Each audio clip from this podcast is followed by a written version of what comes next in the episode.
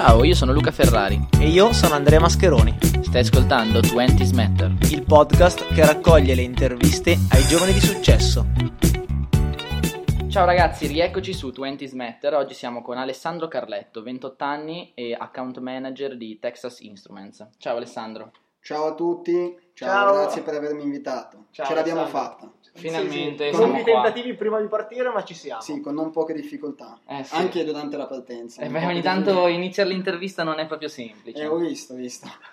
Perfetto. Alessandro abbiamo detto appunto che è account manager sì. e ha 28 anni. Esatto. Hai fatto l'università al Politecnico di Milano, giusto? Sì, ho iniziato i miei studi qui al Politecnico di Milano, siamo a Milano, quindi come ho iniziato a studiare ingegneria dell'automazione nel 2006 e, um, ho deciso di fare ingegneria dell'automazione perché durante il liceo sono sempre stato appassionato di, del, del perché e del ciò che c'è dietro le cose, quindi magari smontavo i vari oggetti che avevo a casa, volevo sapere come si facevano, cosa c'era dietro e quindi essendo ingegneria dell'automazione, una facoltà che racchiude molte, molti insegnamenti differenti, elettronica, informatica, meccanica, c'è anche un po' di gestionale come tutte le ingegnerie, ho deciso di fare quella per non chiudermi, per lasciarmi più porte aperte, diciamo, per il futuro ed è stato, secondo me, una buona scelta a posteriori. Momento, al momento, infatti, lavoro in un'impresa che fa elettronica, quindi... Diciamo che sei rimasto in target. Più o meno, più o meno, più, più o meno. tipicamente l'ingegnere dell'automazione poi va a lavorare in imprese che fanno automazione, certo. con sistemi di controllo. Però essendo quello uno dei temi no, studiati durante il percorso universitario, non sono andato fuori target, se la possiamo dire così. Ok, ok, perfetto. E, ehm, quindi ingegneria dell'automazione era una triennale, giusto? Come, la, come corso sì, di laurea, ok. Sì. E, e, dopodiché hai continuato la tua esperienza formativa? O... Sì, sì, ho continuato l'esperienza formativa e più che altro all'estero. Io ho iniziato, ho iniziato in Italia, ma ho continuato all'estero in 4 o 5 posti differenti. Già durante la triennale? Già durante la triennale, sì. Anzi, sono stato eh, ai tempi, ora non so se è di prassi comune fare l'Erasmus alla triennale, ma ai tempi sono stato io e un collega, amico tra l'altro del storico del liceo, che faceva automazione con me, siamo stati i primi a fare l'Erasmus alla triennale, perché non, non era previsto. Quindi ci siamo cercati le varie materie, andando a contattare professore per professore, abbiamo trovato l'università che eh, accettava studenti del Politecnico dell'ingegneria dell'automazione all'estero, in particolare a me piaceva la Spagna, la lingua spagnola e quindi ho, deciso, ho cercato solo università spagnole fino a quando mi hanno accettato l'Università di San Sebastiano nei Paesi Baschi dove ho passato un anno durante l'Erasmus, eh, in particolare il terzo anno di università qua in Italia e ho fatto anche la tesi lì. Ok, ok, ottimo. E, e quanto, qu- quanto, è importante la, la, la, un'esperienza all'estero nel percorso formativo, secondo te? Secondo me è fondamentale. Le esperienze all'estero che ho fatto, e sono state abbastanza, sono quelle che mi hanno fatto crescere di più dal punto di vista formativo, eh, ma non prettamente formativo per quanto riguarda la formazione universitaria.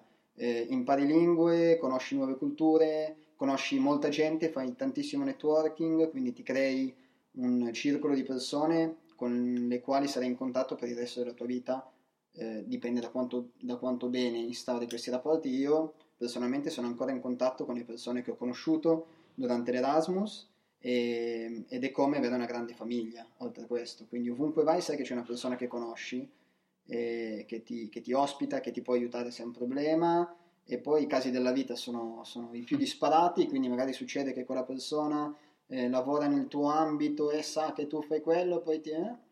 Networking. Eh, la parola, chiave, parola chiave, parola chiave di tutta di, di questa parte di intervista, networking, perché sì, è importantissimo e in generale le esperienze all'estero ti formano tantissimo, ti formano molto più che fare, che continuare a eh, fare un anno che può essere un anno come un altro nel posto in cui sei, oltre al fatto che nelle imprese multinazionali o non che siano, hanno un valore davvero, fra virgolette, strategico nella crescita, eh, del, for, nella crescita lavorativa e anche, parlando in modo più schietto, per l'assunzione stessa delle persone. Durante i vari colloqui ti è capitato più volte che ti hanno chiesto appunto di queste esperienze? E la prima all'estero? cosa che mi veniva chiesta è la prima cosa che mi veniva chiesta ed è anche tipicamente il, era il focus su cui si incentrava il 70% delle, delle interview, delle, delle interview di, di, lavoro che ho fatto, quindi sì, di sicuro. E, ehm, in generale in molte imprese in cui ho fatto colloqui era una prerogativa per poter fare colloqui con loro. Aver fatto esperienza all'estero, parlare più di una lingua, eh, più ne parli meglio è, più esperienza hai fatto meglio è. Aver lavorato anche all'estero in altre imprese è molto importante, quindi vedere in che modo si lavora in una multinazionale da un altro paese che non è il tuo. Di sicuro, questo qua è un, un consiglio che do a tutti quelli che devono, eh, prendere, devono prendere delle decisioni in questo momento, magari stanno già studiando o inizieranno a studiare all'università e non sanno se fare un'esperienza all'estero. Vedo molte persone che decidono di aspettare eh, di finire il percorso, il percorso, di studi per poi fare un'esperienza all'estero. Il mio consiglio è farlo il prima possibile.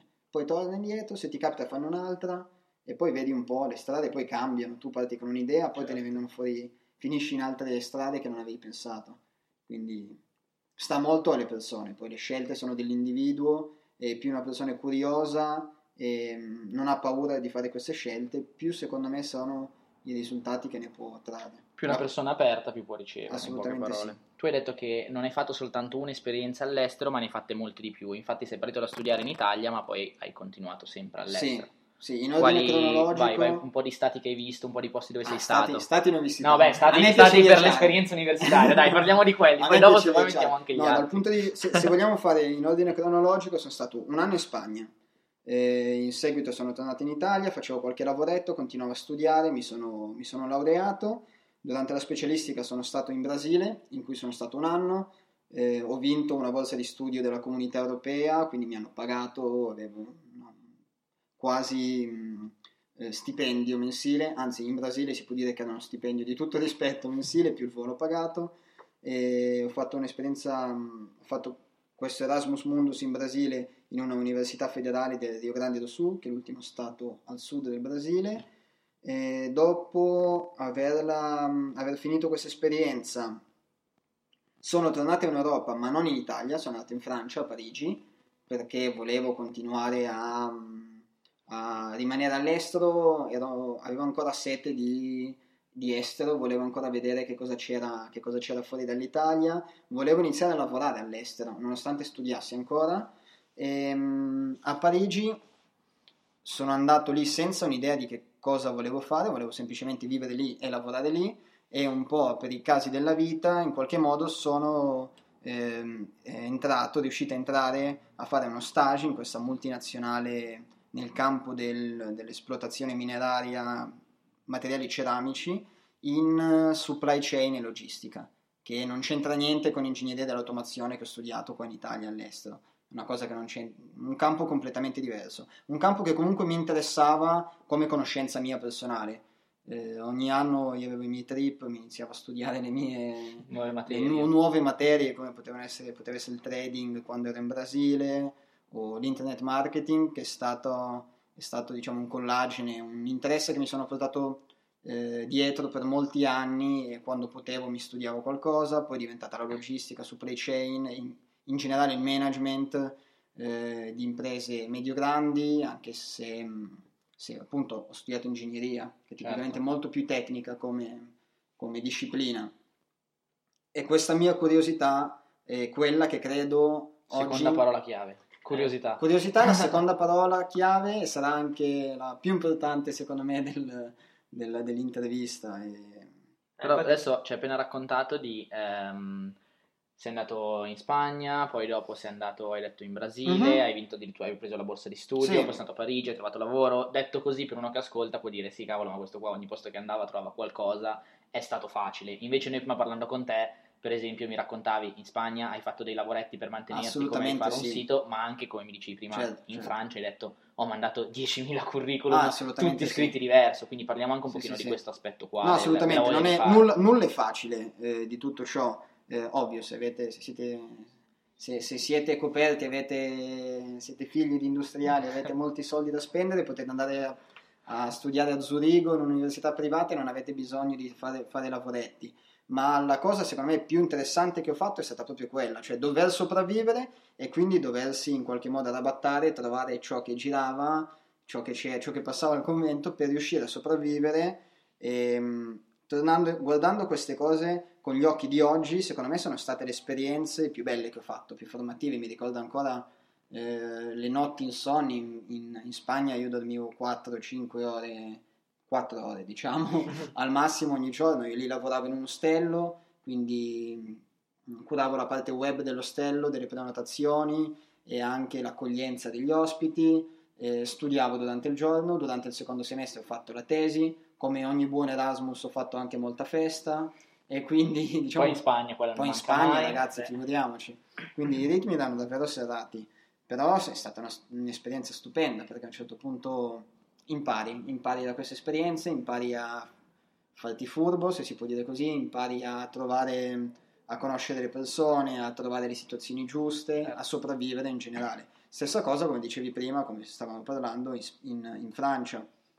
In Francia sapevo che volevo stare lì, non sapevo cosa volevo fare, sapevo che eh, l'affitto di, una, di, una, di uno studio che, che, dividevo con la mia ex ragazza al tempo costava 1200 al mese e sapevo che non avevo soldi. Quindi a quel punto lì dovevo trovare qualcosa da fare, una soluzione andava trovata. Se no riprendevo Tellò, che è questo treno notturno che ti riporta in, in, in 12 ore da Parigi a Milano. Tra l'altro se non lo conoscete prendetelo perché cuccetta, arrivi su in modo 12 veloce. ore dormi. 12 ore dormi e ti svegli lì. Io tornavo con quello per fare gli esami. Facevo l'esame poi lo riprendevo la sera stessa e tornavo su per lavorare. Perché intanto stavi studiando in perché Italia. intanto avevo gli ultimi esami da fare in okay. Italia sì. E quindi l'hai detto e quindi beh, lì ho detto euro qualcosa devo fare. Qualcosa devo fare e, ehm, e ho iniziato a cercare eh, stage nella mia area quindi ingegneria. E di offerte ce n'erano ma ehm, in Francia c'è questo vizio che devi parlare il francese, che io non capisco, comunque, comunque non parlavo francese, francese perché ero appena arrivato e ehm, quindi ho pensato bene di fare, credo, 8-9 curriculum diversi in, con diciamo, esperienze più o meno veritiere in aree più, o meno. In, in aree più o meno conosciute eh, per trovare lavoro sì o sì. E, Risultato, dopo molti colloqui, migliaia di curriculum inviati, eh, aiuti di persone che ho conosciuto in giro durante le esperienze, tra l'altro il lavoro che ho trovato in Francia mi è stato consigliato, eh, mi è stato mandato il link per l'application da un amico che un mio grande buon amico eh, brasiliano che aveva fatto a sua volta un'esperienza eh, di studio in Francia due anni prima. Quindi Qua ritorniamo alla parola chiave networking, quella di prima. Attraverso questi vari, queste varie migliaia di curriculum mandati in giro, ho trovato eh, uno stage in una multinazionale francese molto grande, uno stage di alto livello, diciamo, perché vabbè, era pagato bene, comunque era una posizione... Potevi pagarti l'affitto. In modo, sì, sì, sì, in modo comodo ed era, e, non, e veniv- mi sono state, diciamo, affidati dei compiti ehm, non da stage, diciamo, non si, non, non si facevano fotocopie e caffè, diciamo, era una divisione non ancora che stava per essere costituita eh, in, quella, in, quel settore, una divisione nuova e quindi c'era da crearla, da, bisognava crearla dal nulla. Il campo era supply chain e logistica, che era un, erano delle discipline che fino a quel momento non avevo mai studiato in modo serio, non avevo mai avuto una formazione universitaria adeguata, adeguata per ricoprire quelle posizioni.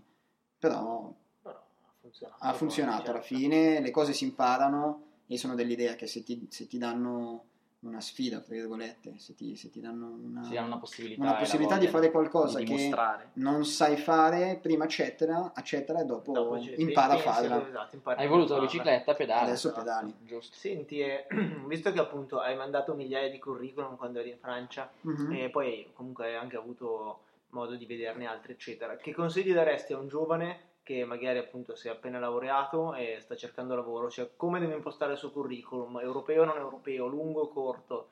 Qualche consiglio visto che hai avuto esperienza? Sì, allora, europeo io lo eviterei. Cioè, l'ho iniziato ad utilizzare quando c'era la moda dei curriculum europei e poi avendo entrando in contatto con imprese un po' più strutturate, magari multinazionali non italiane e così via, ho visto che ogni, ho avuto delle, spesso delle risposte in cui mi dicevano eh, ci, inter- ci, può interessare il tuo profilo, però mandaci un curriculum non europeo, un curriculum più shrinkato, un curriculum più compatto. Eh, io, quello che utilizzo io è un curriculum di una sola pagina, se avete molte esperienze a 20 anni, siete stati bravi, comunque cercate di, eh, di riassumerle in una sola pagina, eh, foto, eh, dati anagrafici, poi le, le esperienze mh, di formazione, esperienze lavorative, poca descrizione, il quanto basta far capire cosa avete fatto, non paragrafi di 20-30 linee in cui spiegate che cosa avete fatto e così via. In ogni caso dare un ordine temporale a ciò che avete fatto e anche un ordine di targeting di ciò che avete fatto rispetto a ciò che, ciò che volete cercare. Ad esempio, sul mio curriculum l'esperienza fatta nell'ostello in Spagna ovviamente non l'ho messa. Certo. Le, le, so, l'organizzazione di feste fatta qua a Milano, quelle cose lì, no? non, non, non, non, erano, fit, non, erano, rilevanti non hanno, non hanno fit e fanno solo rumore nel momento in cui qualcuno va a leggere ciò che gli state facendo vedere. Invece voi dovete essere eh, puliti, essenziali, eh, lineari Focus sul target. Focus sul target, mi vedrebbe da dire onesti, ma potrei sembrare quasi... Predica bene razionale, esatto, no? Nece... fare di necessità Beh, però, vedi, anche, anche, su questa cosa qua, cioè, onesti, eh, tu mi hai detto, ho parlato di esperienze più o meno veritiere, mm. però poi dopo quello che nel momento in cui tu vai a parlare al colloquio, bravo, quello, esatto, devi saper parlare, esatto. anche lì devi essere bravo, lì perché tu puoi parlare di esperienze meno veritiere, ma poi dopo devi giocarti bene le tue no, carte. Eh, no? Mi hai tolto le parole di bocca, esattamente così ti devi sapere giocare le tue carte, devi essere capace a venderti, devi essere capace a um, descrivere in poco tempo, perché parliamoci chiaro, hai poco tempo quando sei lì davanti devi dare il meglio. E l'idea che lasci magari non è l'idea più veritiera di te, però è quella che rimane, purtroppo. Certo. E spesso magari vengono selezionate persone che non sono il fit perfetto per quella posizione, ma, ma hanno performato bene durante, durante le interview, durante i colloqui. Certo. E quindi sì, devi, devi far vedere che cosa sai fare. E tutto ciò che sai fare in un, in, una, in un colloquio di lavoro o in un assessment day, in un interview day che fanno queste multinazionali, se, mm, se non lo sai giustificare, se non, se non lo sai eh, far vedere, non vale nulla. Certo, chiaro. E, um, un'altra domanda che mi viene in mente, parlavamo di eh, importanza del fare networking e di uh-huh. crearsi una rete di contatti molto spesso eh, ci, ci, chiedono personalmente, sì, ma come faccio a farla questa rete di contatti? Da dove parto? Come devo muovermi?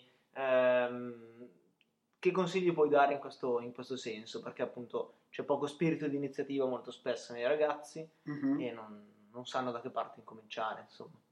Sì, vi posso dire quello che ho fatto io durante le mie esperienze di metodi, secondo me ce ne sono tanti, certo. poi dipende anche dal tipo di persona che sei, cioè se sono una persona tipicamente estroversa, il lavoro che faccio è anche frutto di questo, certo. sono nelle vendite a contatto con i clienti, distributori e così via.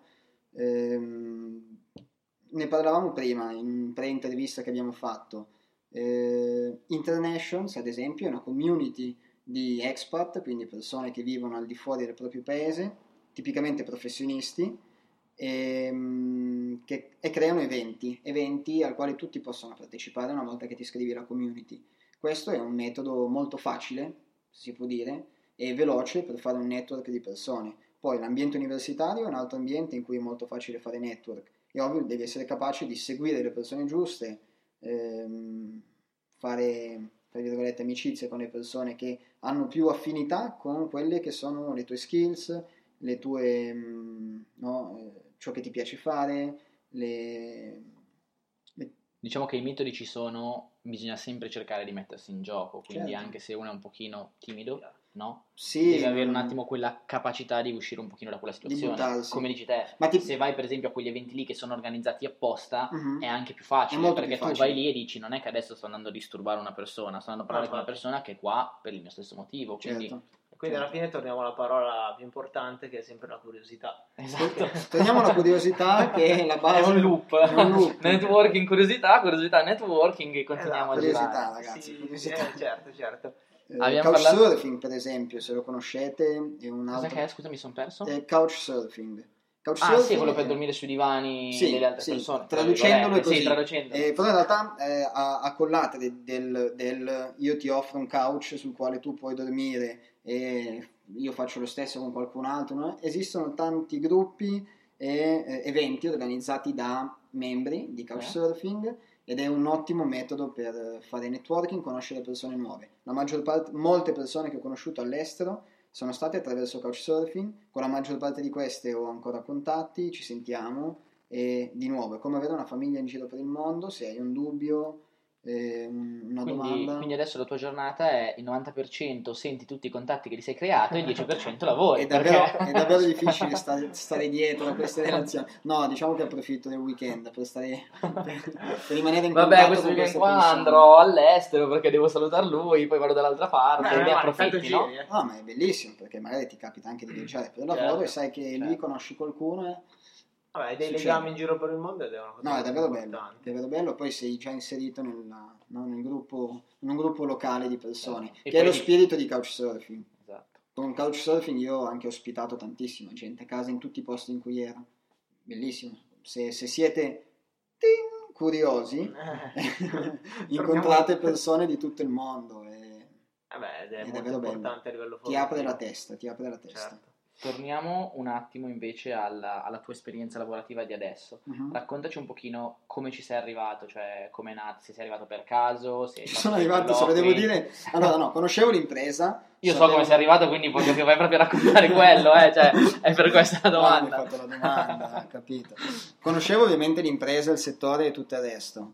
E ci sono arrivato per caso eh, perché eh, questa impresa aveva organizzato un open day al Politecnico di Milano, l'università in cui studiavo in quel periodo, e um, io avevo provato anche a mandare un'application, ma non essendo, eh, forse era arrivato oltre la deadline, non mi ricordo, comunque non, non, non, ero, non avevo potuto fare il colloquio individuale con le persone dell'HR. Mi ero anche dimenticato di questo Open Day e casualmente il giorno dell'Open Day mi, mi, trovavo in una stanza studio davanti stan- alla, allo stanzino dei colloqui che alla Texas ero lì in uh, pantaloncini e magliettina studiando gli ultimi esami. Mancano le infradito. Le infradito, eh, ricordiamolo. Non, non, credevo che tutto ciò che veniva detto in pre-intervista andava detto anche in intervista. Dai, gli aspetti, sono avrei... gli aspetti che rendono un pochino più divertente. Ah, ok, no? se no avrei cambiato la versione originale.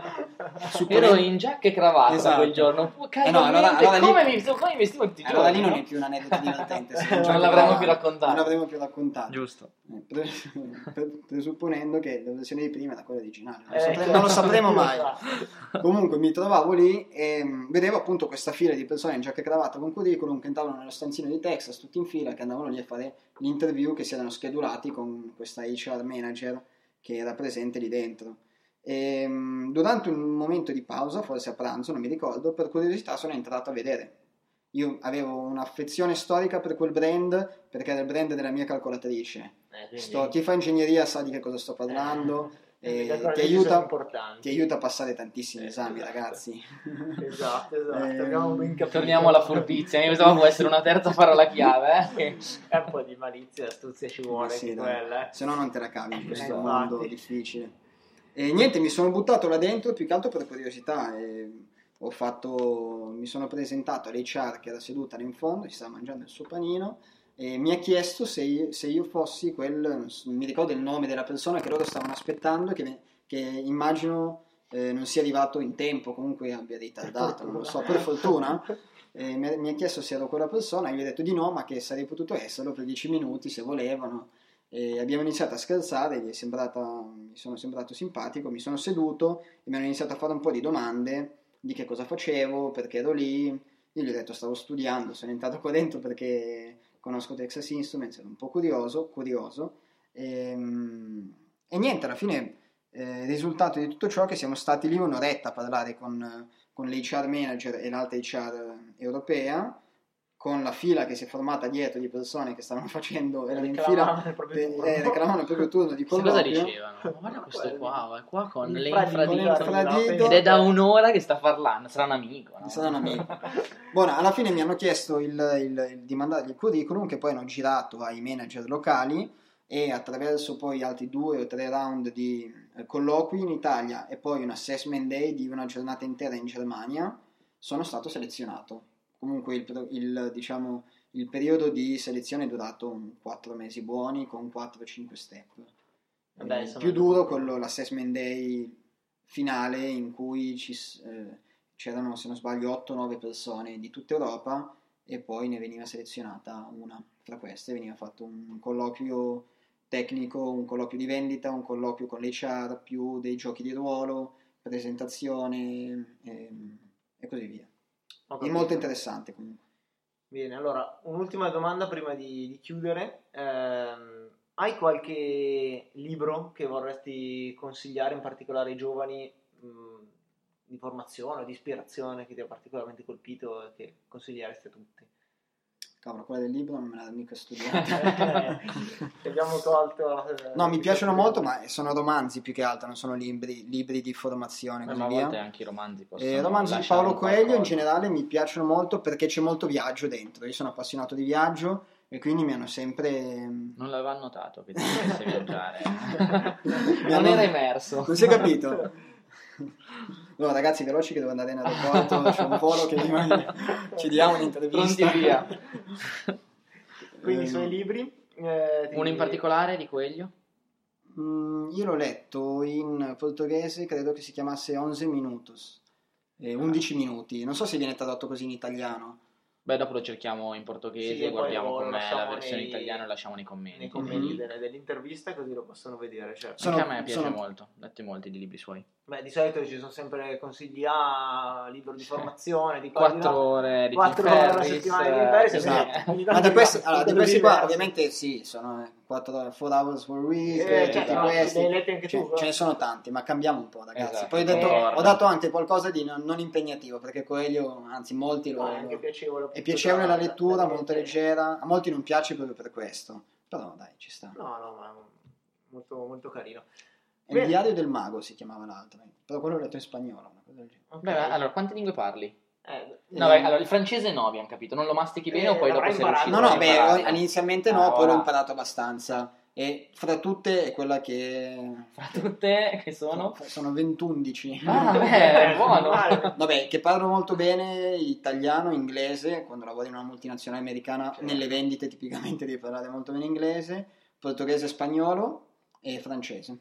Perfetto. Tedesco manca. Tedesco mi manca. L'ho per iniziato, un ingegnere tedesco. Ho iniziato eh? a studiarlo quando ero in Germania, però c'è bisogno di molto studio nel tedesco. Io non sono uno che studia le lingue, Lascia anzi stare... mi annoia molto. Preferisco incontrare gente di couchsurfing, fare dei tandem durante i quali eh, insegni a quella persona l'italiano o le altre lingue che sai, e quella persona ti insegna la lingua locale. Questa qua è una cosa che va tanto su couchsurfing. E stiamo chiudendo ancora con networking. Networking sempre, ragazzi. E curiosità perché, perché per imparare le lingue nuove e curiosità. curiosità se non sei curioso non stiamo neanche qua a parlare. Eh, esatto. Quella è la base. E soprattutto non, non avere, cioè la curiosità, eh, va, scusate per la chiusura in attesa, no, la, chius- no, no. la, curiosità spesso eh, si contrappone comunque alla paura, no? Tu magari sei curioso, vuoi scoprire qualcosa di nuovo, vuoi imparare una nuova lingua, però hai degli ostacoli mentali nel fare sì. un passo del genere, nell'andare all'estero, nel buttarti in una cosa che non conosci, perché alla fine esci dalla tua comfort, eh, comfort zone e vai verso l'ignoto. Certo. e quindi la paura spesso ti ostacola in questi cambiamenti. Mi sono dell'idea che bisogna buttarsi un po' di più, tanto a questa età tipicamente non c'è molto da perdere, no, infatti, c'è solo da imparare e non... E anche lo sbagliare alla fine è un Sbagliare quindi... è assolutamente imparare. Sì. C'è un'intervista bellissima di... Ehm... Oh, Carlo, mi sfugge il nome. Eh, Jack Ma, possibile? il creatore di Alibaba, sì, sì. in cui dai consigli ai ventenni, trentenni, quarantenni, cinquantenni. Me l'hai linkata qualche giorno fa esatto, in un post. Esatto, quello lì parla proprio... Questa qua la linkerò anche questa qua ecco, linkiamola qui. nell'intervista. Lui parla proprio eh, dello sbagliare. Dice cadete, cadete più che potete, poi rialzatevi e così imparate quando avete vent'anni, trent'anni, certo. così via. Certo, eh, buttatevi. anni è più difficile insomma, poi riprendersi, invece a esatto. vent'anni c'è la possibilità di sbagliare. E come dice lui, enjoy the show è vero. Ci eh, sei sì. dentro? Certo. Beh, direi che è super interessante. Eh. Direi di sì, è stata una bella intervista. Grazie Ti ringraziamo mille. di essere stato con noi e buon volo. no, no, no, no, adesso vado, vado a lavorare. Ti tocca. Ciao. Dai, ciao, ciao, ciao a tutti, ciao. grazie. Prima di concludere, ti ricordo che il podcast lo puoi ascoltare da PC come da cellulare, grazie alle apposite app. Per rimanere in contatto, invece, puoi seguirci sulla pagina Facebook ufficiale di 20 Matter. Alla prossima! Alla prossima, ciao!